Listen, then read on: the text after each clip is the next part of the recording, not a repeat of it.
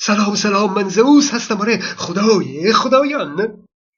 نیوتن به درستی گفته بود که جاذبه خورشید زمین رو در مدار خودش نگه میداره. اما او گمان می‌کرد که اگه مثلا خورشید ناگهان غیب بشه او دیگه هیچ جرمی نیست که زمین رو در مدار خودش نگه داره و در نتیجه بلافاصله زمین در فضای بیکران رها میشه. نور خورشید حدود هشت دقیقه در راه تا به زمین برسه. پس اگه خورشید غیب بشه تا هشت دقیقه بعد همچنان مردم روی زمین از تابش خورشید استفاده می کنند و در واقع غیب شدن خورشید رو تا هشت دقیقه نمی بینند در این مدت جرمی نیست که زمین رو در مدار خودش نگه داره. آیا در این هشت دقیقه نور خورشید هست اما جاذبش نیست؟ نظر آلبرت انیشتین اینه که گرانش انحنای ابعاد فضا زمان هست که به صورت موج با سرعت نور به همه طرف منتشر میشه. یعنی در اون هشت دقیقه اگه هنوز نور خورشید به زمین می‌رسه یعنی هنوز نیروی گرانش خورشید هم به زمین می‌رسه. اگرچه دیگه خورشید غیب شده. یعنی تا هشت دقیقه مردم روی زمین هم نور خورشید رو دارند و هم جاذبه خورشید رو و به هیچ طریقی نمی‌تونن از ناپدید شدن خورشید مطلع بشند. این نیروی گرانشی خورشید بود که به صورت امواجی بر تار و پود فضا زمان منتشر میشه. و میدان گرانشی رو در فضایی بدون مرز ایجاد می‌کنه. حالا علاوه بر اون تلاطم شدید میدان گرانشی.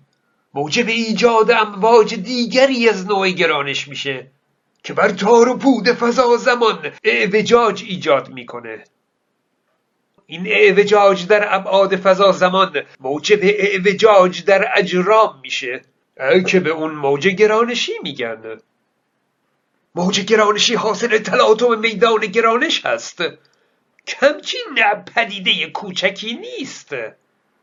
تنها وقتی که دوتا جرم فوق سنگین مثل دوتا سیاه چاله یا دوتا ستاره نوترونی و یا دوتا کتوله سفید که شبیه سیاه چاله هست خلاصه دوتا جرم سنگین در هنگام عبور از کنار هم آنچنان تلاطمی در میدان گرانشی ایجاد می کنند که اثر اون قابل مشاهده است. و البته علاوه بر اون تورم کیهانی در لحظه ای پس از بیگ بنگ. اون هم آنچنان سهمگین بوده که موجب تلاطم میدان گرانشی عالم شده. یعنی اگه تصور کنید یک موج گرانشی داره به زمین می‌رسه حالا این موج همچین گرد و گلابی به سمت زمین نمیاد. وجاجی در خودش داره. اینجوری. دانشمندا در تلاش بودند که از ثبت این اعوجاج ها امواج گرانشی رو مشاهده کنند. سیاه چالهی به بزرگی خورشید. چه جاذبه بزرگی خواهد داشته حالا دو تا سیاه چاله رو که یکی 29 برابر بزرگی خورشید هست و دیگری 36 برابر خورشید.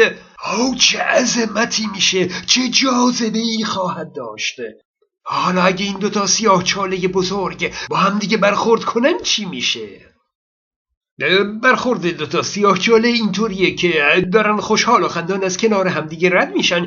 یهو در میدان گرانشی همدیگه میفتند و گلاویز میشند. سیاه چاله ها دور خودشون میچرخن و میچرخن تا بالاخره به هم برخورد می‌کنند و با هم یکی میشن.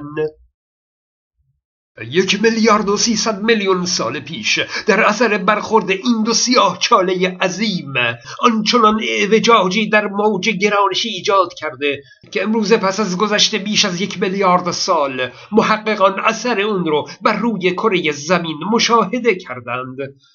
اعوجاج این امواج گرانشی موجب شده که تا نقاطی از زمین جابجا جا بشند. در حد یک میلیمتر رو در نظر بگیرید. اون یک میلیمتر رو یک میلیون قسمتش کنید.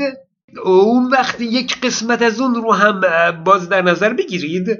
دوباره یک میلیون بار دیگه اون رو تقسیم کنید. آها. به اندازه یکی از اون یک میلیون میلیونیوم میلیمتر اونقدر نقاط زمین رو جابجا جا کرده یعنی ریزتر از اتم ریزتر از ارتعاشات اتم.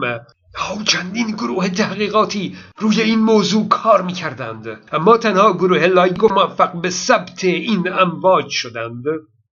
اونها در دو مرکز جداگانه در هر کدوم دو محور چهار کیلومتری عمود بر هم درست کردند و در انتهای اون محورها آینه گذاشتند تا نور لیزر آزمایش رو بازتابش کنه و اون رو برگردونه.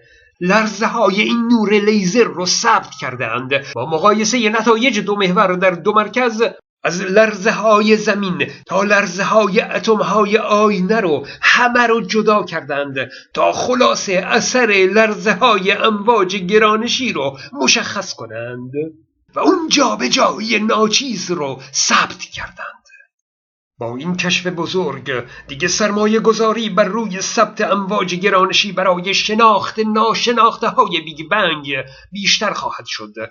تا امروز دانشمندا فقط با مطالعه امواج الکترومغناطیس به دنبال کشف بیگ بنگ بودند اما از امروز دریچه دیگری برای تحقیق باز شده. یعنی یک راه تحقیق به دو راه تبدیل شده و این می‌تونه خیلی موثر باشه. او تورم لحظات پس از بیگ بنگ از زمان شکلگیری دنیای نیوتونی از دنیای کوانتوم هست. اینکه چطور در یک لحظه تمام نقاط عالم شروع به تورم کردند رازهای فراوانی در اون تورم هست. گفتم که اون چیزی که باعث تورم کیهان میشه انرژی مثبت خلا هست که انرژی دافعه است. انرژی بسیار زیادی بوده که ناشی از اون انفجار اولیه بوده که همونطور که باز هم تکرار می‌کنم در پایان برنامه که این انرژی اولیه نه در یک نقطه بلکه در تمام عالم اما در یک زمان رخ داده. تورم کیهانی در لحظاتی پس از آغاز بیگ بنگ بیشک امواج گرانشی قابل مشاهده ای رو ایجاد کرده که می‌تونه اسرار اون لحظات رو روشن کنه. با مطالعه امواج گرانشی دانشمندا به ماهیت و ویژگی ستاره های نوترونی پی خواهند برد. سیاه چاله ها رو بهتر خواهند شناخت. فیسبوک من هم فراموش نکنید. من زئوس هستم.